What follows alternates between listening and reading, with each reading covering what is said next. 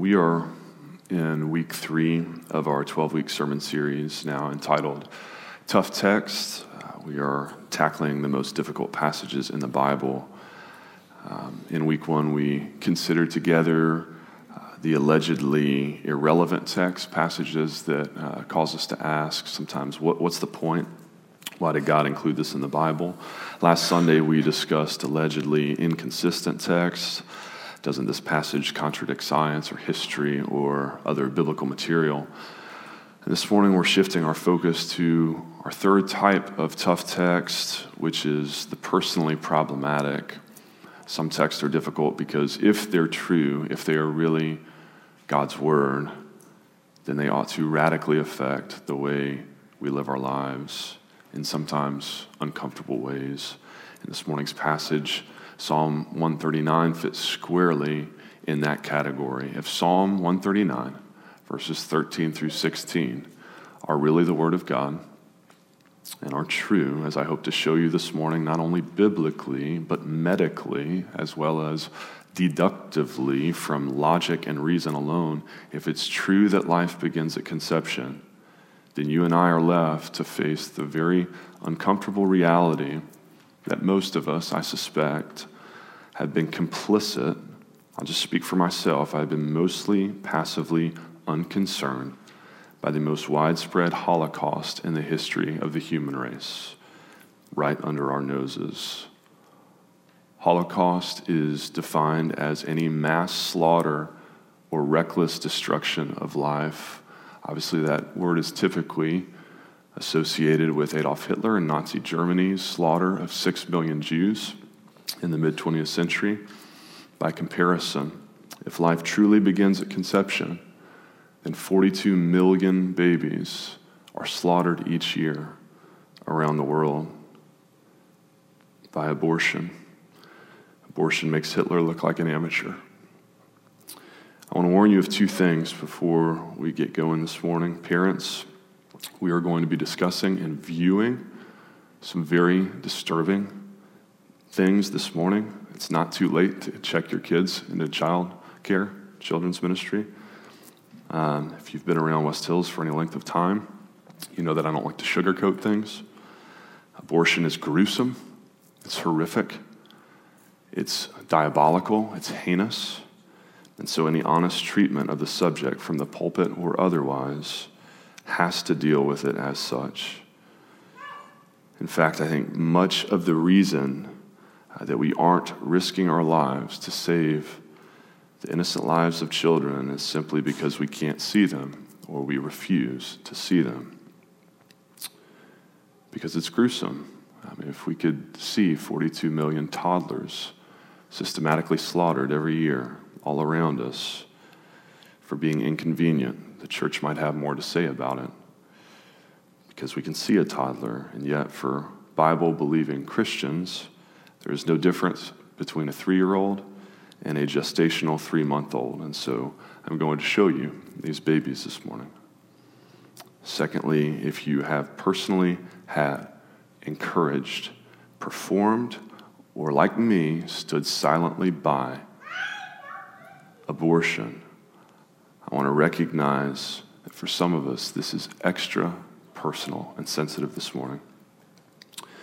And I simply want to remind you of the rest of the passage Scott already read for us this morning from 1 John 1, verse 9. If we confess our sins, God is faithful and just to forgive us our sins and cleanse us from all unrighteousness. All unrighteousness. This issue, above all others, ought to remind us of just how forgiving our God is. Psalm 103 8 says, The Lord is merciful and gracious, slow to anger, and abounding in steadfast love.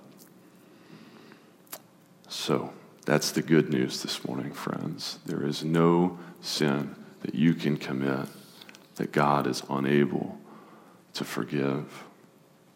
But you have to confess, you have to repent. And so, for us as a church, not to talk about it because it's too personal, too sensitive, too uncomfortable, or it feels too political. Listen, this is not a political issue, this is a life issue. This is a fighting for the soul of humanity issue. And if it's personal for you, us not talking about it as a church robs you of the opportunity to confess and be forgiven and receive the healing that you desperately need from your Father. And so let me start by summarizing some of the statistics for us. I think we need to get a sense for the scope of the issue. We celebrate that in Missouri, the number of abortions are plummeting, but around the rest of the country, over 600,000 abortions are still performed every year. And worldwide, as I've already said, that number is more than 42 million. That is 115,000 abortions every single day. Over 600 babies have been killed since I came up to the podium. One every 0.8 seconds. Somewhere between one third and one fourth of American women have had or will have an abortion at some time in their life. And so I recognize statistically, uh, even in a smaller crowd in the first service, we probably have uh, those women here with us. As we consider how things break down from state to state, you should know that there are seven states in which you can get an abortion at any point in your nine months of pregnancy. There are 17 states that allow state funding to be used for abortion.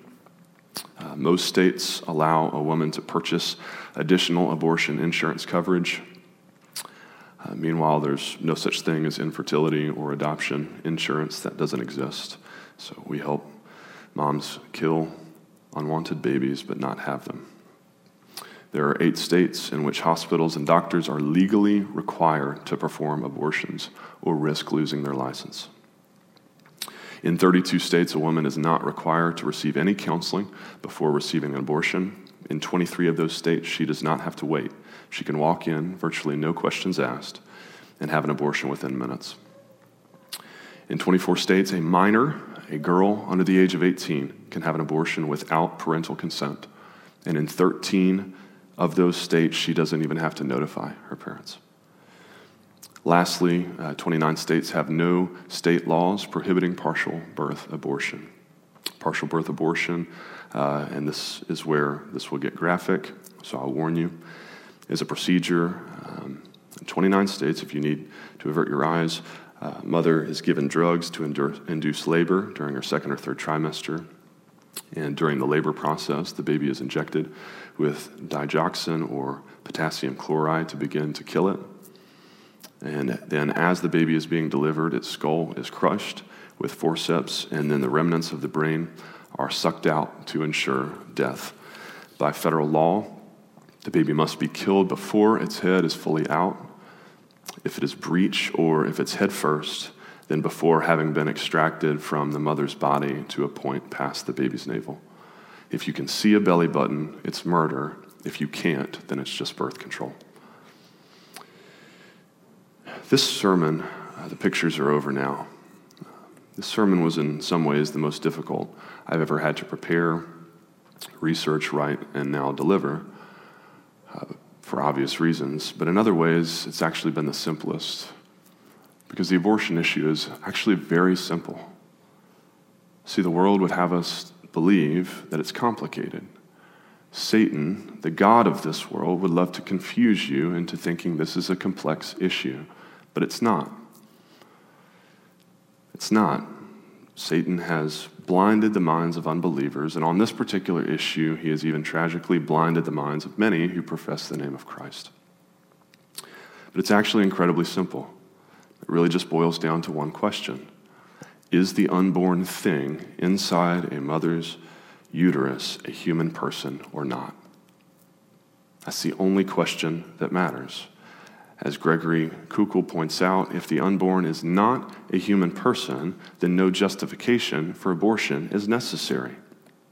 Indeed, this is why the pro choice movement eventually dropped their safe, legal, and rare motto from the 90s. If the unborn is not a human person, then why should abortion be rare? As Katha Pollitt says, let's quit apologizing for abortion. Let's quit trying to make excuses for it. Instead, let's make the point that vacuuming out your uterus is no different morally than vacuuming out your house. However, if the unborn is a human person, then no justification for abortion is adequate. As Pastor David Platt writes, If what is in the womb is a person, then even if someone is pro abortion or pro choice for any number of different reasons, all of their reasoning falls apart. Everything, everything revolves around what is happening in a mother's womb. And Scripture for believers is clear. That womb contains a person being formed in the image of God. And so let's read it together for ourselves. Would you stand with me as you're able for the reading of God's Word from Psalm 139, verses 13 through 16? For you form my inward parts, you knitted me together in my mother's womb. I praise you, for I am fearfully and wonderfully made. Wonderful are all your works. My soul knows it very well. My frame was not hidden from you when I was being made in secret, intricately woven in the depths of the earth. Your eyes saw my unformed substance. In your book were written, every one of them, the days that were formed for me, when as yet there were none of them. This is the word of the Lord. Let's pray. Father, sometimes uh, there are no words, so Holy Spirit, we trust you to intercede with groans. We repent as a nation, as a church, as individuals for standing idly by. Father, would you use this time to open our eyes? stir our hearts and motivate us to become involved and engaged in one of the most important issues for the 21st century American church today. In Christ's name we pray. Amen. You may be seated. I don't have any exegesis or interpretation for you of Psalm 139 because none is necessary. It really is that plain and simple. You can reread it for yourselves. You form my inward parts. You knitted me together in my mother's womb. I'm fearfully and wonderfully made. My frame was not hidden from you when I was being made in secret, intricately woven in the depths of the earth. That's a metaphor for the mother's womb. Your eyes saw my unformed substance. David Platt marvels the psalmist didn't necessarily know how God takes an egg and a sperm and brings them together, how a few weeks later, often before a woman even realizes she's pregnant, a human heart is beating and circulating its own blood. That happens at 21 days. Uh, over 95% of abortions stop a beating heart. Within a few more weeks, fingers are forming on hands and brain waves are detectable. That's at eight weeks. Over half of abortions stop measurable brain activity. Before long, these inward parts are moving. Kidneys are forming and functioning, followed by a gallbladder. And then by the 12th week, which is the ideal time we're told to have an abortion, all the organs of a baby boy or girl are functional and he or she can cry. All of this occurs within three short months, the first trimester. A heart, a brain, organs, sexuality, movement, reaction, and the creator of the universe is orchestrating all of it. But it's not just Psalm 139. The Bible is abundantly clear in passage after passage that life begins at conception. Psalm 22, 9 and 10. From my mother's womb, you have been my God. Jeremiah 1 5, before I formed you in the womb, I knew you, and before you were born, I consecrated you. I appointed you a prophet to the nations. Galatians 1:15, Paul says, He set me apart before I was born and called me by his grace. Isaiah 49 1, Isaiah says, The Lord called me from the womb. From the body of my mother, he named my name. Job 31:15 Did he not who made me in the womb make him and did not one fashion us both in the womb? Luke 141, when Elizabeth had heard the greeting of Mary, the baby leapt in her womb, not the fetus, not the cluster of cells, the baby. It's the same Greek word, brephos, used in chapter 2 for Jesus after he's born. Biblically, there's no distinction. Exodus 21, verses 22 through 24, when two men stride together and hit a pregnant woman so that her children come out, but there is no harm, the one who hit her shall surely be fined, as the woman's husband shall impose on him. He shall pay the judges uh, what the judges determine. But if there is harm, then you shall pay life for life, eye for an eye, tooth for a tooth. In other words, if upon delivery it is determined that the baby's eye was injured, you put out the man's eye who caused it. If the baby was killed, you put him to death. Biblically, an unborn baby has identical value to a 35 year old man like me. So, to summarize then, MacArthur says conception is the act of God whereby a person is created by God's sovereign will. A soul is breathed into a living tissue by the Holy Spirit. That soul's destiny is already known to God, determined by Him from before the foundation of the world. Abortion then becomes a violent, anti God act. It is not only a murder of the individual, it is an affront to the Creator. And I would add, abortion is the greatest affront to the Creator, other than perhaps blasphemy against the Holy Spirit, the unforgivable sin, which we studied in Mark chapter 3. Other than rejecting Christ Himself, outside of that, there is no greater sin biblically than usurping God's sovereign role over life and death and taking innocent human life. Now, I claim that abortion is murder not only biblically, but also biologically and also rationally. It just makes logical sense. And here's why I say that there's not a reasonable alternative case to be made for when human life begins, if not at conception. So consider with me the options. Is a fetus a, become a baby, a human person, when it becomes independent or viable? When life can be sustained outside the womb, my question would be for how long? Who determines for how long? My four year old daughter, by that definition, is arguably not a human. If we're, we're about to go on vacation when, when, when I leave here today. If we left her at home for, for those nine days, she would not survive on her own. Some of the middle schoolers in our youth group are not humans by that definition. Add a little humor in there. Wouldn't it also hold true then, as a corollary, that the more independent of other supports, the more independent you are, the more human you are? Is that really a position anyone is comfortable with? You're on government assistance. You must not be as human as I am. What about birth? I've heard pro choice Christians exegetically butcher Genesis chapter 2 to argue that it's the breath of God that makes us human that life begins at birth. I would simply ask them if a mother's breathing for her baby makes it less of a human, then does an adult who gets in a serious car accident and has to be put on a ventilator become less than human? This happens every day in hospitals all around the world. We induce comas, use machines to temporarily breathe for people until they're strong enough to do it for themselves again. And every day people come off ventilators, but we don't say, hey, remember that time you stopped being human for a few days and every other arbitrary point in fetal development at which you can try and point and argue that life begins ultimately falls apart. remember Koukl's rationale from earlier that if the unborn is not a human person, then no justification for abortion is necessary. But if the unborn is a human person, then no justification for abortion is adequate. The really terrifying truth for me about this argument is that not everyone agrees with that simple syllogism.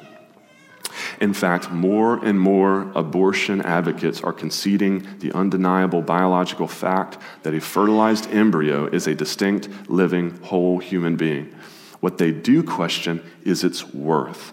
This is Ann Furedi, former CEO of the largest abortion provider in the UK.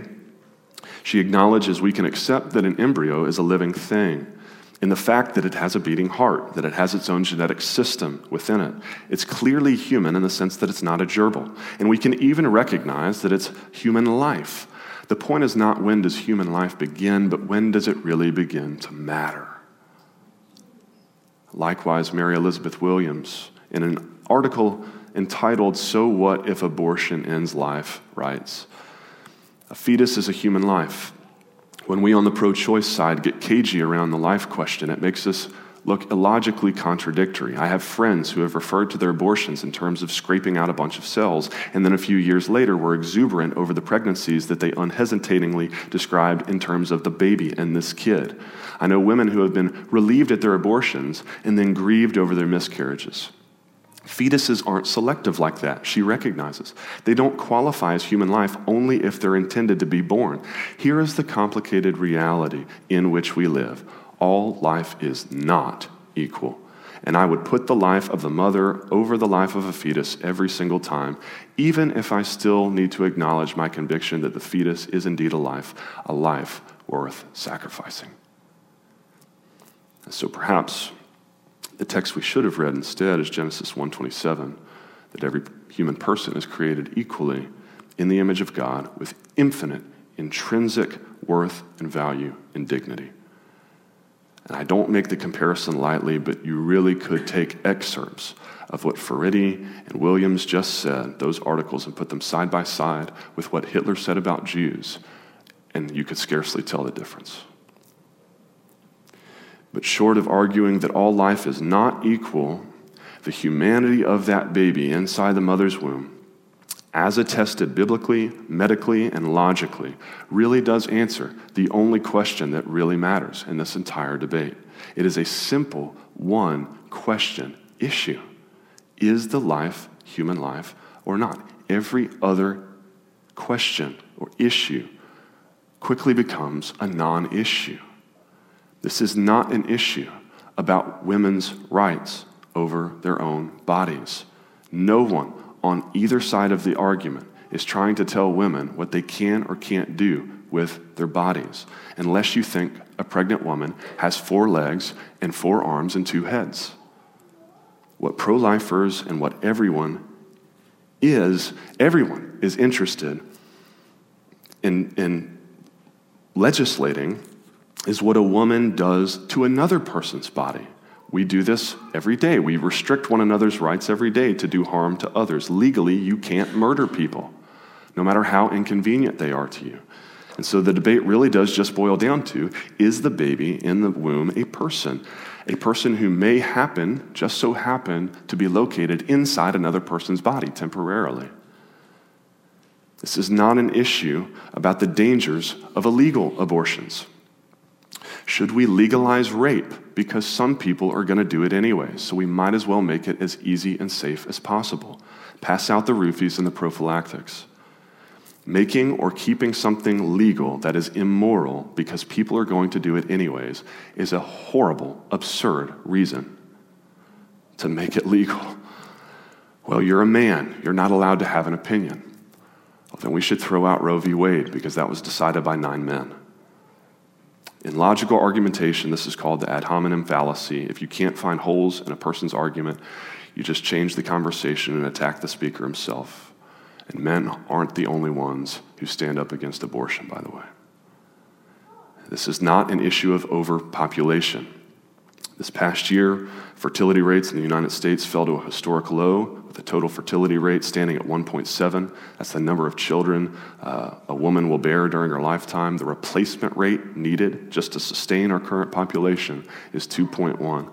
And this is a worldwide trend. We are on pace for the first time ever to have fewer people soon on the earth fewer people paying into your Social Security, my Social Security, underpopulation is soon to be a problem. This is not an issue of whether or not mom is able to take care of that baby. Listen, this particular argument, excuse, has become personal for me lately. I'm willing to put up with that. Give me your screaming baby. The average wait time to adopt in this country is two and a half years. Polly and I have now submitted our profile 10 to 15 times in a stack with 10 to 15 other perfect smiling families willing to pay an average of 15, between 50 and $70,000 to adopt for babies that typically come from crisis pregnancies addicted to heroin.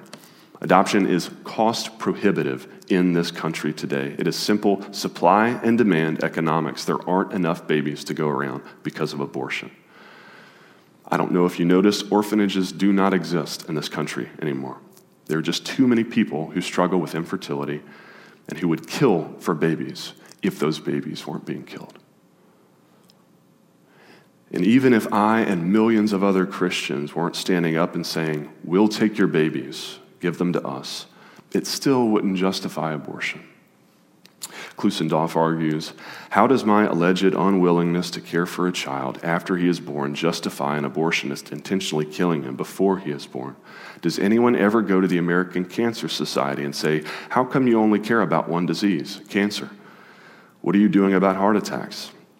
It simply doesn't follow that because pro lifers oppose the intentional killing of innocent human beings, that we therefore must take responsible for everything else wrong with society. This is not about whether or not that baby will be born with a birth defect. That is less than 3% of abortions for context. But regardless, Exodus 4:11 says, "Who has made man's mouth, or who makes him dumb, or deaf, or seeing, or blind? Is it not I, the Lord?" If God sovereignly ordains that a child be born with physical deformities for his own good purposes, that is God's divine prerogative as our creator. And once again, we must ask is physical ability really the measure of a person's humanness? This is not an issue about the cause of the pregnancy. Cases of rape, incest, which account for less than 0.5% of abortions. Klusendorf again argues if you believe that each and every human being has an equal right to life, then how one got conceived is irrelevant to their right to life and to their value. In other words, hardship doesn't justify homicide. If the unborn are human beings, killing them because of the sin of their father would be an egregious moral wrong, and we can't just kill innocent human beings because it makes us feel better. The only legitimate exception to this would be the imminent risk of losing the mother's life, which again accounts for less than 1% of abortions. The fact is, 86% of abortions occur for one of these stated reasons by mothers who are surveyed. I'm not ready for a child. I can't afford a baby. I'm done having children. I don't want to be a single mother. I'm not mature enough to raise a child, or it would interfere with my education or career, despite the fact that 64% of abortions are provided to women with a college level education or higher.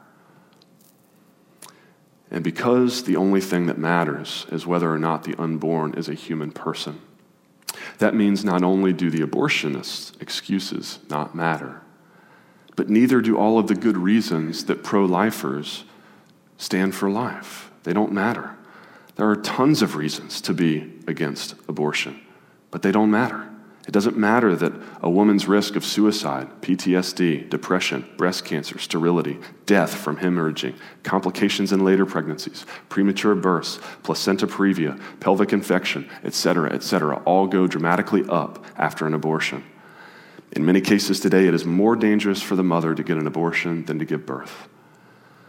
But that doesn't matter it doesn't matter that the entire abortion industry, a multi billion dollar per year industry, was founded by Margaret Sanger, founder of Planned Parenthood, under the auspices of eugenics, with the goal of ultimately eliminating blacks, Jews, and other feeble minded races from the planet. It doesn't matter that 80% of Planned Parenthood's clinics today are located in primarily minority populated neighborhoods.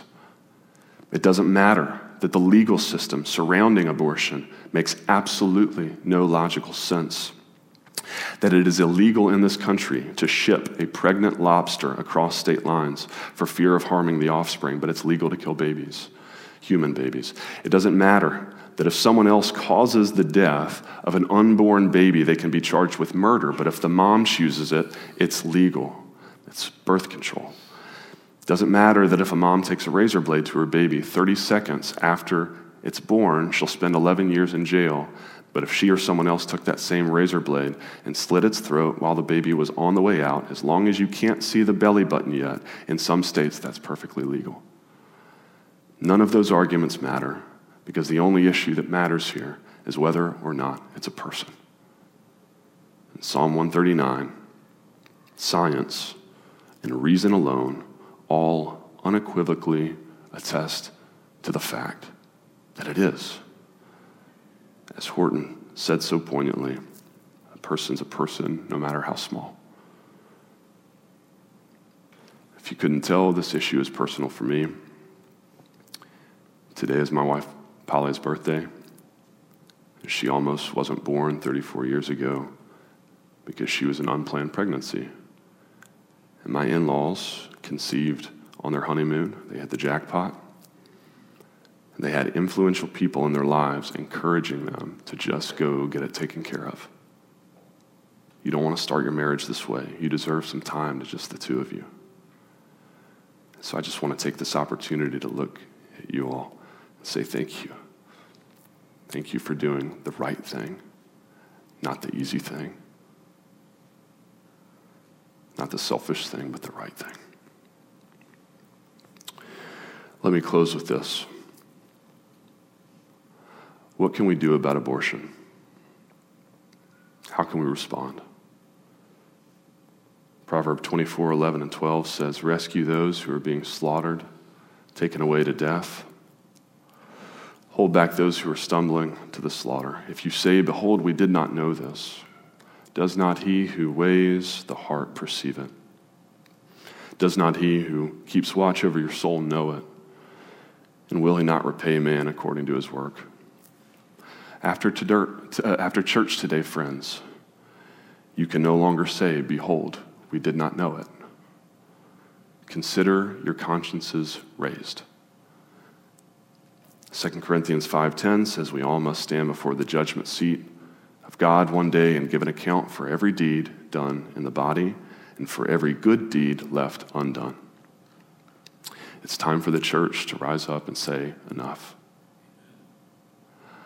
So I will join Pastor Platt in urging you if you are a Christian I plead for you to step out of a muddled middle road that says, I may not choose abortion, but I don't think we should take others' rights to choose it away, and to realize how inconceivable it is for us to stay silent while millions of children, individuals made in the image of God, are dismembered and destroyed all around us in the world. Such thinking is not enlightened tolerance, it is sinful indifference moral and political neutrality here is not an option for us. Otherwise, how are we any different than the priest or the Levite in Jesus' parable of the Good Samaritan that Thrive mentioned? May the cries of the innocent not fall on our deaf ears. Proverbs 31, 8 and 9 says, Open your mouth for the mute, for the rights of all who are destitute. Open your mouth, judge righteously, defend the rights of the poor and the needy. It is our job, Christians, to speak up for those who have no voice. So, I'll leave you with four ways that we respond. Number one, abortion ought to affect the way we vote. I have to be careful here. So I would just quote Bridget, Thrive's president, who says, Guess what? If I had been able to vote in 1864, you better believe I would have been a one issue voter. She wouldn't have been able to vote because she's a black woman. But she would have been a one issue voter. Christians and non Christians alike will answer one day for the way that we vote. Number two, abortion ought to affect the way we spend our money give this morning to thrive. I have not discussed this with the rest of our elders, but I think we ought to make this morning's offering a special offering. We finished in 2019 as a church above budget, uh, budgeted giving for the first time in four and a half years that I've been here. So we're, we're doing pretty good at West Hills. I would love to just use this morning's offering to save babies together. Number three, abortion ought to affect the way we act. It ought to affect the way we spend our free time. I don't know about you, I've never been thrown in jail for boycotting outside Planned Parenthood. It's life goals. It's time for the church to wake, up. I, again, I'm preaching to myself this morning. I have not been nearly as active as I should on this issue. Write your legislators, foster unwanted kids, adopt them. The church ought to continue to give pro choice movement no leg to stand on because we are so caring for the orphan, for the needy. And finally, number four, most importantly, it ought to affect the way we pray. Ultimately, we know that we do not wrestle against flesh and blood, but against the cosmic powers over this present darkness, against the spiritual forces of evil in the heavenly places. And abortion is demonic. That is not overstating the case, it's demonic. And Jesus said some demons only are cast out by prayer. And so, Lord, we pray this morning. We pray together as a church, as your people. We ask you to intercede, Lord, and do what we cannot do, and to continue to, to turn the tide that we've, we've begin, begun to see uh, turning in our society, and we're grateful for. We celebrate, as we did this morning. The numbers of abortions in Missouri are, are approaching zero. But Father, we also know it's not enough. We're called to care for our neighbors. That means the states beside us, that means the countries beside us. 42 million babies a year is nothing short of a heinous holocaust. Father, for too long the church has been too quiet. And so, God, we repent collectively this morning. Father, we resolve to care more about the things that you care so much about humans, people. Father, give us a heart after your own heart for people, for life. You're a God who creates and says it's good. Life is good. Father, if there's anyone here for whom this issue is especially personal and sensitive, I want to pray for their heart this morning. I pray that nothing that I have said has, has instilled a spirit of, of guilt or shame. God, your word tells us that godly grief leads to repentance. And so, Father, I pray for an extra measure of repentance and heart change this morning for anyone uh, who has